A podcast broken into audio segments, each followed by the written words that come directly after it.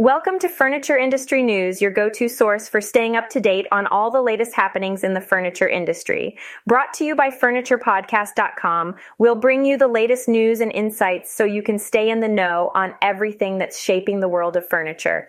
In today's episode, we'll cover the abrupt closure of Klaussner Home Furnishings, the challenges faced by the furniture industry during the pandemic, and the benefits of J.B. Hunt's new terminal in the Pacific Northwest for furniture delivery and distribution services.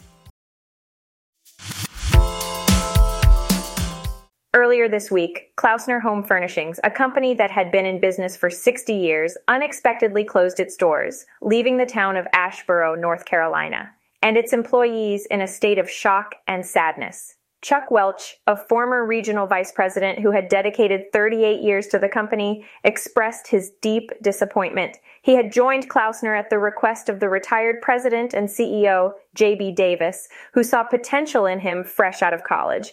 Welch became enamored with the industry, the people, and the company itself, remaining loyal throughout his career.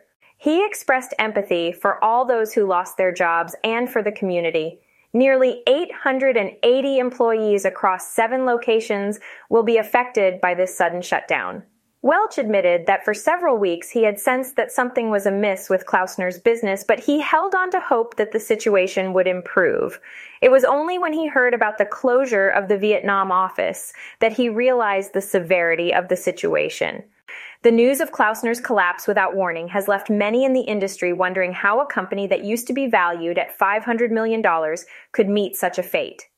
Welch attributed the downfall in part to the company's sale to Monomoy Capital Partners, a private equity firm unfamiliar with the home furnishings industry. He felt that the firm did not fully grasp the complexities of manufacturing in this sector. Given today's competitive marketplace and evolving consumer demands, Welch believed that successful domestic furniture manufacturers should adopt Klaussner's original business model of providing special ordered domestic upholstered furniture in a timely manner without burdening retail partners' inventories. In the aftermath of the closure, local companies in Asheboro have been stepping up by posting job openings on social media to accommodate those who lost their jobs at Klaussner. This response by the community reflects the tight-knit and familial culture within the company during the time of J.B. Davis, and even when Bill Wittenberg took over as president and CEO in 2010. Welch expressed that after the sale of the company in 2017, the cherished company culture began to deteriorate. The recent Las Vegas market showcased the furniture industry's struggles and opportunities, highlighting the complexities caused by the lingering effects of the pandemic. AICO CEO Michael Amini described the current state as the most challenging in 35 years. Factors such as slow business cycles, inventory issues due to freight disruptions, and a shift in consumer spending toward travel and leisure have created a difficult environment for retailers and vendors. Rising inflation has further limited consumers' discretionary spending, forcing them to prioritize essential needs. Although it was expected that the inventory backlog from the supply chain crisis would have cleared by now, reports indicate that some retailers are still hesitant to sell goods at a loss. The closure of factories during the pandemic has also complicated the supply situation.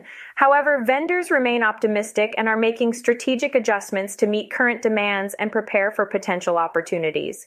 Emphasizing the right price-value relationship and implementing more aggressive promotional strategies have become essential. These adjustments allow vendors to maintain quality and style while addressing consumers' economic realities. Some vendors, like Kozia, have found success by moving higher-end price points and increasing the value of their top-selling units. These companies focus on offering on-trend additions and functional features to attract customers. Innovative sales tactics, such as Classic Homes' B2B flash sales, have also led to significant increases in business. There are strong signs of product development returning to pre-pandemic levels, with companies like A-America and AECO showcasing new lines and products for upcoming markets. In conclusion, the furniture industry is navigating a challenging and demanding period. Despite soft consumer demand, supply chain disruptions, and a multifaceted economic environment, vendors are optimistic and believe they can adapt and grow. By emphasizing value, leveraging promotional strategies, and employing innovative sales tactics, the industry is positioning itself for a brighter future. The challenges are formidable, but the industry's focus on positioning and readiness suggests a resilient and dynamic attitude, eagerly waiting for the right time to accelerate. J.B. Hunt, a prominent logistics company, has expanded its capabilities at the terminal in the Pacific Northwest to include specialized furniture less-than-truckload delivery, pool distribution, and shipment consolidation services. This development is part of the company's transload strategy, which aims to facilitate efficient access to outbound rail and highway transport.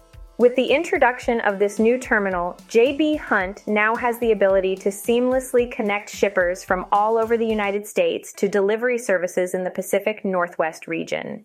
For instance, if a retailer is based in Washington, Oregon, or Idaho, J.B. Hunt's drivers can collect furniture from multiple manufacturers across the country. The terminal acts as a hub through which the products can be consolidated and finally delivered to the retailer's warehouse or showroom. Additionally, for expedited delivery requirements, shippers have the option to employ zone-skipping methods during transportation to enhance efficiency. The terminal offers pool distribution services, enabling shipments to be temporarily stored for consolidation prior to final delivery. It also facilitates consolidated shipments, reducing the number of carriers and touchpoints required to complete deliveries. By expanding its reach with the Pacific Northwest Terminal, J.B. Hunt empowers its customers with more options for tailored solutions. This expansion also opens up opportunities for cost savings in transportation and distribution that were previously unavailable. Through these enhancements, J.B. Hunt affirms its commitment to providing efficient and flexible logistics solutions to its customers.